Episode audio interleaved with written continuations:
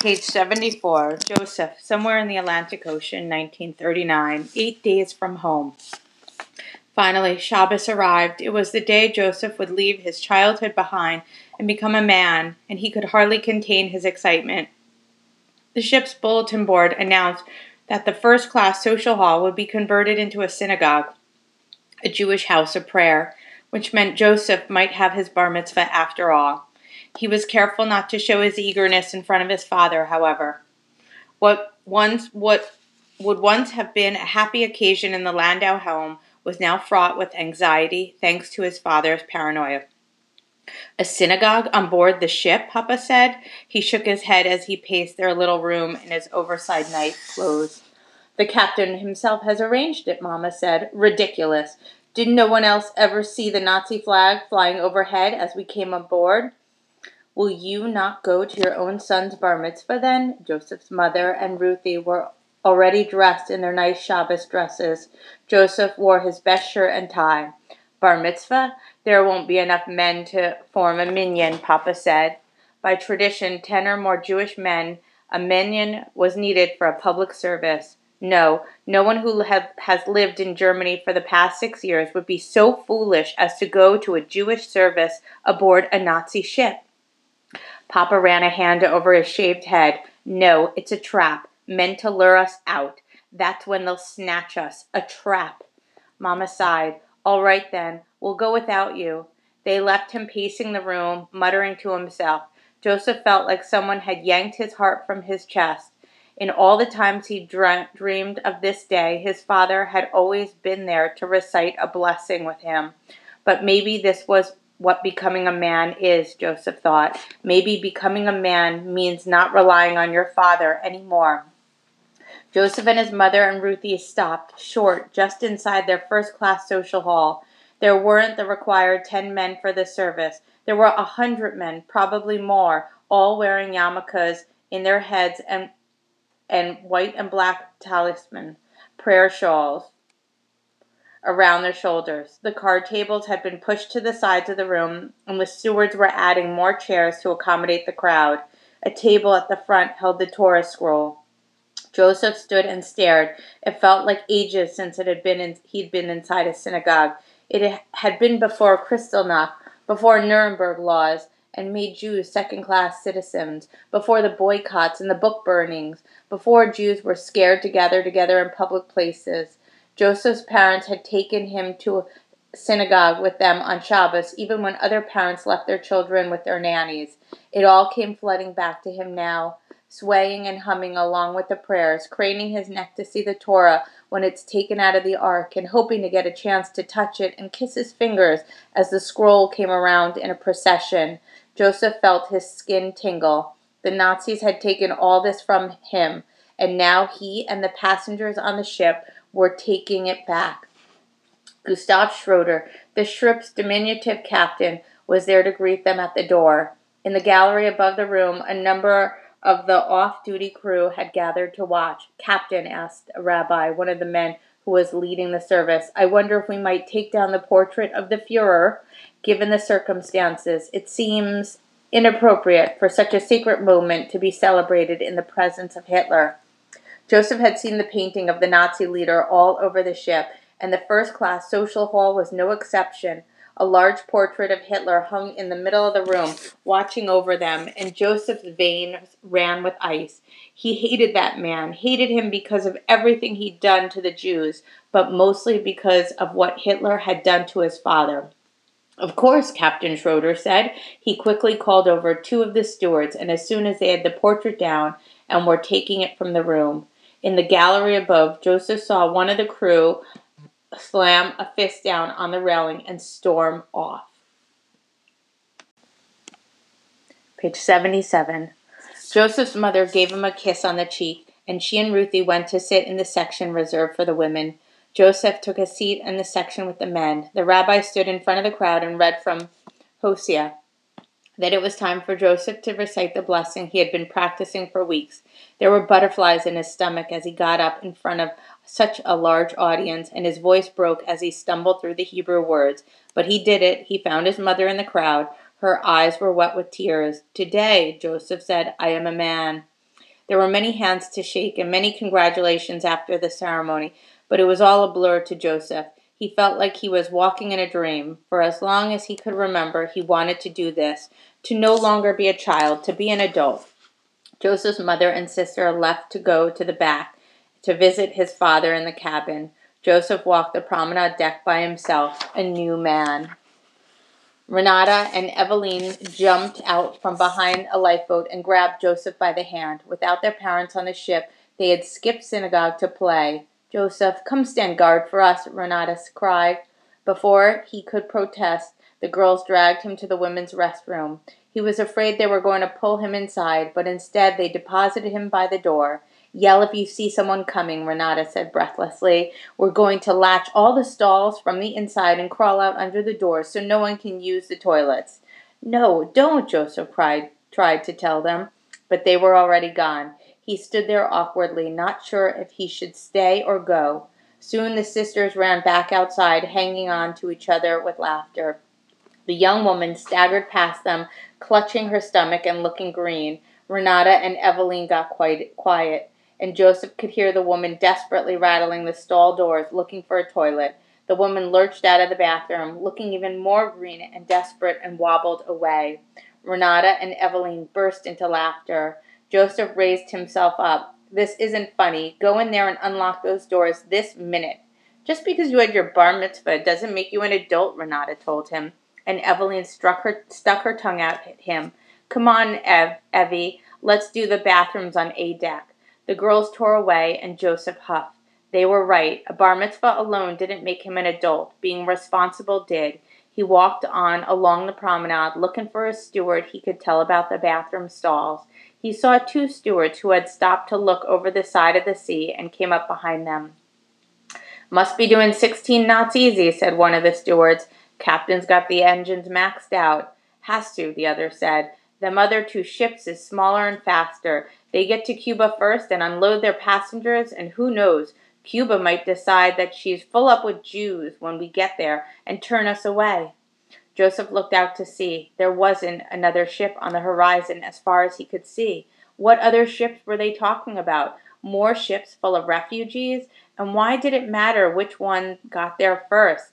Hadn't everyone on board already applied and paid for the visas? Cuba couldn't turn them away. Could they? One of the stewards shook his head. There is something they're not telling us, the shipping company. Something they're not telling Schroeder. The captain's in a tight spot. He is. Wouldn't want to be him for all the sugar in Cuba. Josef backed away. He had already forgotten about the stalls in the woman's bathroom. If he and his family didn't make it to Cuba, if they weren't allowed in, where would they go? Isabel, the Straits of Florida, somewhere north of Cuba, 1994, one day from home. Page 81. Senora Castillo was in charge of the boat. No one had voted or named him captain, but he built the boat after all, and he was the one at the rudder, steering it so that put him in charge. He didn't look happy about it, though. He kept frowning at the motor and the rudder like there was something wrong. But besides a quick patch job of stuffing a sock into a bullet hole Everything was good. The lights of Havana had faded to a speck on the horizon behind them, and they had left all the other boats behind. Isabel clung to the wooden bench she sat on, squeezed in between Ivan and her grandfather. Their boat was barely big enough for seven people, and with Luis and his girlfriend, they were practically sitting on top of each other. I think it's time we met the other person on board with us, Isabella's grandfather said. Isabel thought he meant Luis's girlfriend, but instead he pushed some of the stacks of stacks of food and jugs of water out of the way and pointed at the bottom of the boat. Page 82. Staring back up at them was a huge face of Fidel Castro.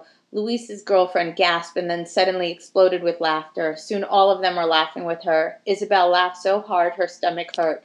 Even grumpy Senor Castillo chuckled. I needed something big and thick for the bottom of the boat, he said. And seeing as to the, where so many signs around with El Presidente's head on them, it was true. Castro's face was everywhere in Cuba, on billboards, on taxis, in picture frames, on schoolroom walls, painted on the sides of buildings. Underneath this painting were the words, Fight against the impossible and win. Well, Fidel is thick headed, Luis said. Isabel put her hands to her mouth but couldn't help laughing again with everyone else.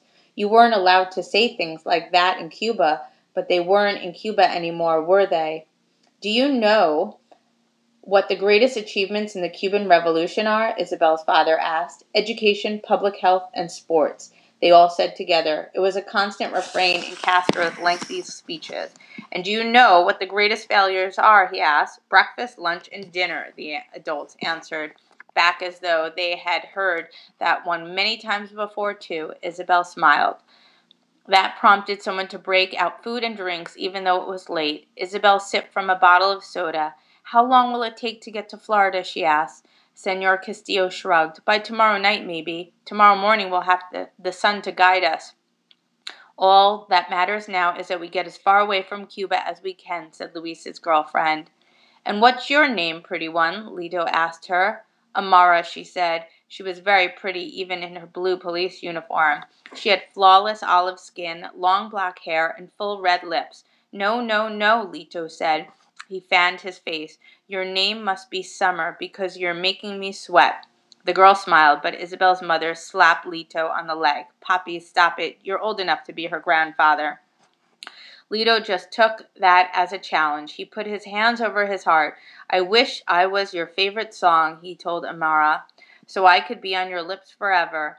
If your eyes were the sea, I would drown in them. Lito was giving her piropos, the flirtatious compliments Cuban men said to women on the street. Not everyone did it anymore, but to Lito it was a, like an art form. Amara laughed and Luis smiled. Maybe we shouldn't talk about drowning, Papa said, clutching to the side of the boat as they chopped into a wave. What do you think the States will be like? Isabel's mother asked everyone. Isabel had to stop and think about that. What would the United States be like? She hadn't had much time to even imagine it. Shelves full of food stores. Shelves full of food at the store, Senora Castillo said. Being able to travel anywhere we want, anytime we want, said Amara. I want to be able to choose who I vote for, Luis said. I want to play baseball for the New York Yankees, Ivan said. I want to go to college first, my, his mother told him. I want to watch American television, Ivan said. The Simpsons. I'm going to open my own law office, Senora Castillo said. Isabel listened as everyone listed more and more things they were looking forward to in the States clothes, food, sports, movies, travel, school, opportunity. It all sounded so wonderful. But when it came down to it, all Isabel really wanted was a place where she and her family could be together and happy. What do you think El Norte will be like, Papi? Isabel asked. Her father looked surprised at that question. No more ministry of telling people what to think or else, he said. No more getting thrown in jail for disagreeing with the government. But what do you want to do when you get there? Senora Castillo asked. He hesitated while everyone stared at him, his eyes searching Castro's face at the bottom of the boat, as though there were answers hidden there. Be free, Papi, said finally. Let's have a song, Lito said. Chabela, play us a song on your trumpet. Isabel's chest tightened. She told her parents what she'd done, but not Lito. She knew he would never have let her do it. I traded my trumpet, she confessed, for the gasoline. Her father was shocked. But that trumpet was everything to you. No, not everything, Isabel thought. It wasn't my mother, my father, and you, Lito.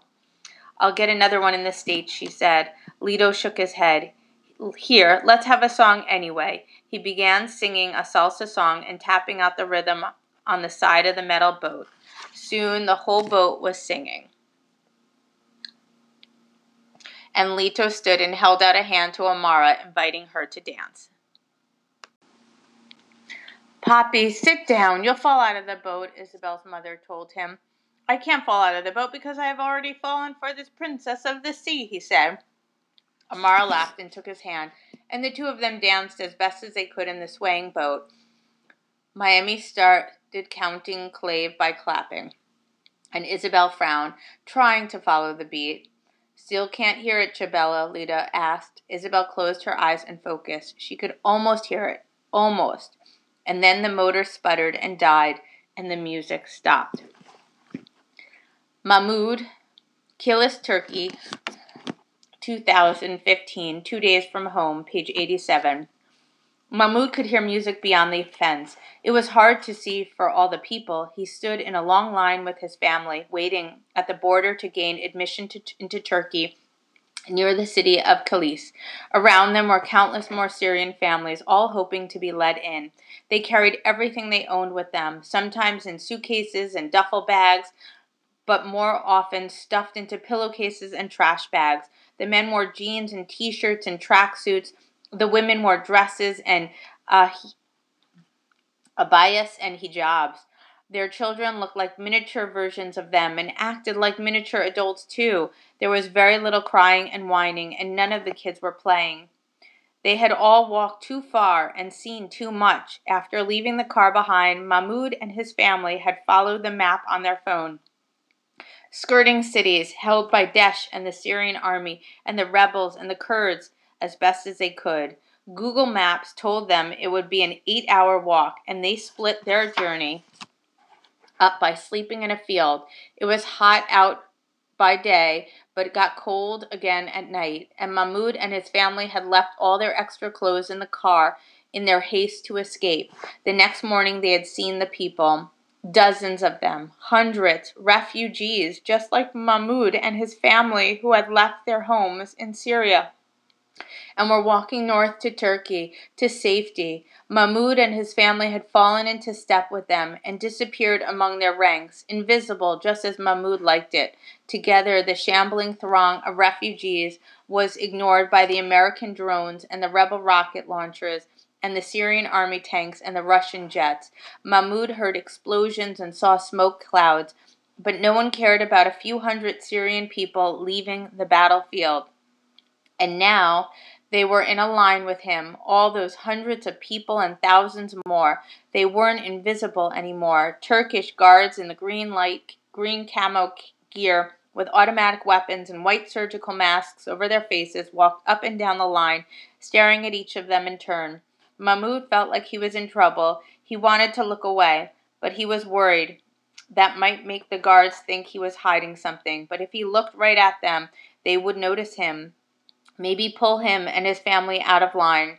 Mahmoud stared straight ahead at his father's back instead. His father's shirt was stained at the armpits, and with a sniff, quick sniff of his own shirt, Mahmoud realized he stank too. They had walked for hours in the hot sun without a bath, without a change of clothes. They looked tired and poor and wretched. If this were a Turkish border guard, he wouldn't have let any of these dirty, squalid people, himself included. Mahmoud's father kept their papers tucked into his pants under his shirt, along with all of their money.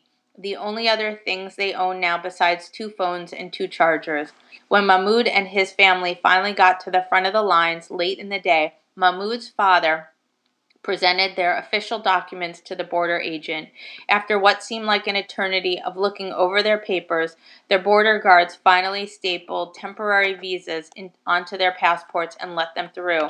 They were in Turkey. Mahmoud couldn't believe it. Step after step, kilometer after kilometer, he had begun to think they would never, ever escape Syria. But as relieved as he was, he knew he still had so very far to go. Ahead of them stretched a small city of white canvas tents. Their pointed tops staggered like white caps on the choppy sea. There were no trees, no shade, no park or football fields or rivers, just a sea of tents and a forest of electric poles and wires. Hey, we're in luck, Mahmoud's dad joked. The circus is in town. Page 90. Mahmoud looked around. There was a main street in the camp, a wide lane where refugees had set up little shops selling phone cards and camp stoves and clothes and other things people had brought with them no longer wanted or needed. It was like a giant rummage sale, and it seemed like everybody in the camp was there. The path was crammed full of Syrians, all strolling along like they had nothing else to do and nowhere else to go. All right, Mahmoud's father was saying. A man in the group he walked with gave me the name of a smuggler who can take us from Turkey to Greece. A smuggler, Mom said. Mahmoud didn't like the sound of that either. To him, smuggler meant illegal, and illegal meant dangerous. Dad waved their fears away. It's fine. It's what they do. They get people into the EU. The EU, Mahmoud, Mahmoud had no, knew was the European Union. He also knew there was much more strict about letting people in than Turkey was. Once you were in the EU countries, though, like Greece or Hungary or Germany, you could apply for asylum and be granted official refugee status. It was getting there that was the hard part. I've been talking with him on the WhatsApp. Dad continued, holding up by holding up his phone. It will be expensive, but we can pay, and we will have to get Izmir on the Turkish coast. Assuming we stop to sleep every night, that's 19 day walk or it's a 12 hour car ride nonstop. I'll see if I could find us a boat or bus. Mahmoud and his mother and sister and brother walked the shopping street. People called out to one another in Arabic, and music from radios and TVs filled the air. Other children darted in and out among the adults, laughing and chasing each other into the alleys of the tents off the main drag. Mahmoud caught himself smiling.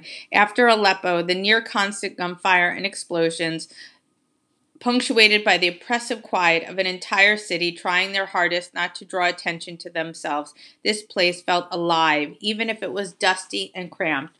Mahmoud saw a cardboard box of used toys at one of the shops and knelt to dig in while his mother and brother and sister walked out.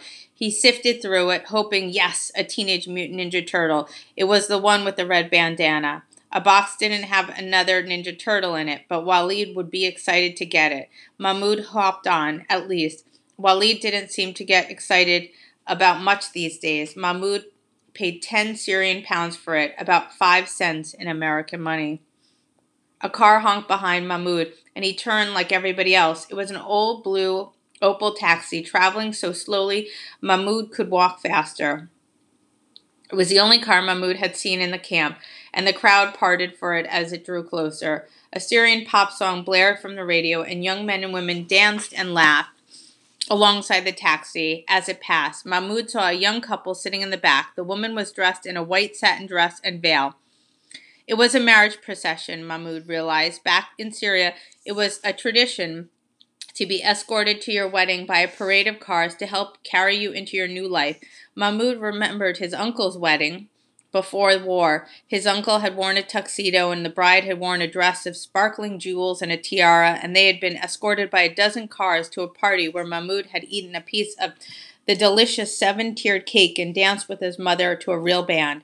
Here, the couple's only escort was a group of rowdy teenage boys running behind the taxi, and their destination was a dirty white tent with whatever food they'd been able to buy at the camp's market. But everyone seemed to be having fun. The old taxi exhaust pipe made it sound like a gunshot, pock, and everybody ducked instinctively. The spell of happiness and safety for a moment broken by the unforgettable memories of the chaos they had just escaped. Mahmoud's heart was still racing when someone put a hand on his shoulder and he jumped. It was his dad. Mahmoud, where's your mother? Where are Walid and Hana? his father asked. I found us a ride, but we have to leave now. Josef, somewhere in the Atlantic Ocean, 1939, 10 days from home, page 93. Josef followed the small group of kids through the raised doorway into the bridge of the St. Louis. The bridge was a narrow, curving room that stretched from one side of the ship to the other. Bright sunlight streamed in through two dozen windows, offering a panoramic view of the vast blue green Atlantic and wispy white clouds. Throughout the wood deck room were metal benches with maps and rulers on them, and the walls were dotted with mysterious gauges and meters made of shining brass. There were a number of crewmen on the bridge, some of them wearing blue and white sailor uniforms like the stewards, and three more in brass button blue jackets with gold bands on the cuff and blue officer caps with gold trim. One of the regular sailors stood at a spoked steering wheel the size of a truck tire with handles sticking out around it. It looked like the steering wheels Josef had seen in paintings of pirate ships, but this one was metal and connected to a big rectangular pedestal.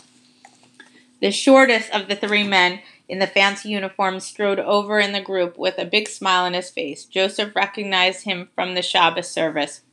Welcome to the bridge, boys and girls, he said. I'm Captain Schroeder. The captain shook each of their hands, and even though none of them was older than thirteen, One of the parents on board of the ship had arranged a tour for the bridge and engine room for any children who wanted to attend, and eight of them signed up. Ruthie and Eveline hadn't been interested, but Renata was there, along with a few other older kids. Captain Schroeder introduced them to his first officer and the other crew on the bridge and showed them what some of the gauges and dials meant. Josef listened eagerly. This is the engine control for the St. Louis, Captain Schroeder explained. When we want to change speed, we grip these handles, slide them all the way forward, and then pull them back to the new setting. He smiled. I'm not going to change the speed now because we've got the engines set right where we want them. Josef noticed both handles were set to ahead full. We are going full speed because we are racing two other ships to Cuba, Josef asked. The captain looked surprised and then a little angry. Where did you hear that we were racing other ships to Cuba? asked Josef. Two stewards were talking about it the other day, Josef said, feeling a little nervous. They said if we don't make it there first, they might not let us in. The captain pursed his lips and glanced meaningfully at the first officer, who looked concerned. The captain turned on his smile again. We're not in any kind of race, he said, looking from Josef to the other kids. We're just making the best possible speed because we have calm seas and a following wind. You've no nothing to worry about. Now perhaps Petty Officer Jockle will show you the engine room. As high up on as the bridge was the ship, the engine room was just as far down. After stepping through a steel fire door that said crew only painted on it in big letters, Josef and the tour group went down staircase after staircase, and they were still weren't in the engine room yet. Below decks was very different from what Josef had used to above decks. There was everything on A, B, and C decks was airy and comfortable. There was no portholes here, no spacious cabins. The air was damp and smelled of cigarettes and cabbage and sweat. Peeking into the rooms, Josef could see that the crew quarters below decks had two beds to a room and barely enough space to turn around.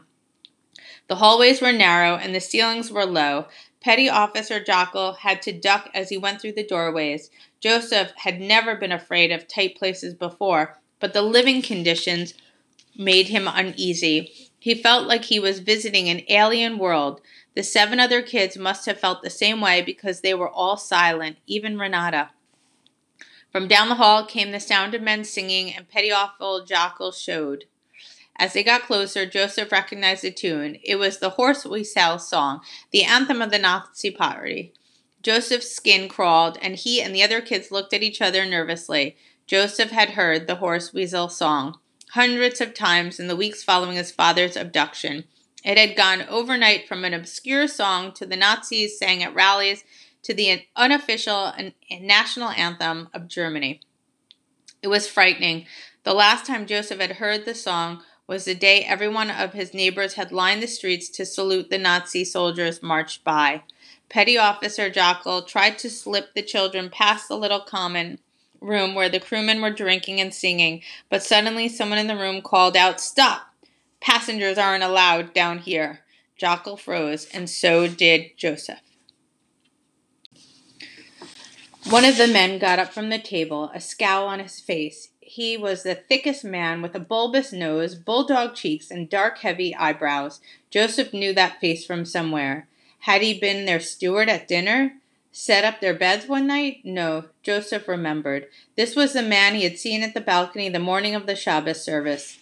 The man who had been angry that the portrait of Hitler had been taken down and removed.